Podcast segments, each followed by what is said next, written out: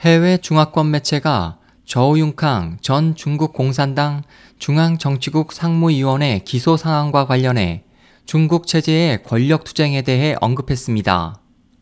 5일 미국의 서버를 둔 중화권 매체 명경신문망의 허핀 총편집은 칼럼을 통해 1949년 신중국 건국 이래 저우융캉 전 중국 공산당 중앙정치국 상무위원이 상무위원 출신으로는 처음으로 기소됐지만 중국의 권력 투쟁은 일정한 규칙이 없기 때문에 전 현직 최고 지도자급 간에 언제든지 충돌이 발생할 가능성이 있다고 주장했습니다.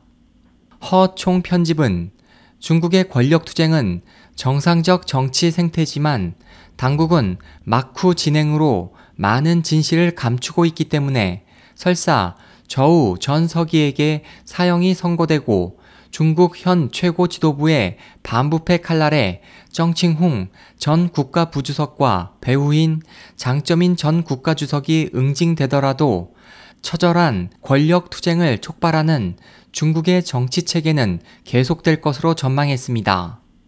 그는 또 중국의 권력 투쟁은 서방과는 달리 목숨을 건 처절한 싸움이기 때문에 패자는 결코 투쟁 결과에 승복을 하지 않는다면서 중국 최고 지도부가 주장하는 법치는 정권 유지를 위한 논리이며 사법 처리는 견제 세력을 응징하는 수단으로 사용된다고 지적했습니다.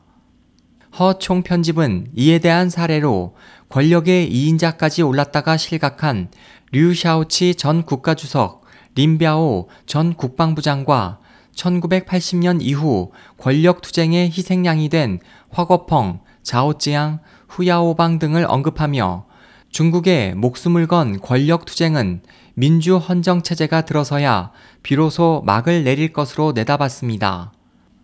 SOH 희망지성 국제방송 홍승일이었습니다.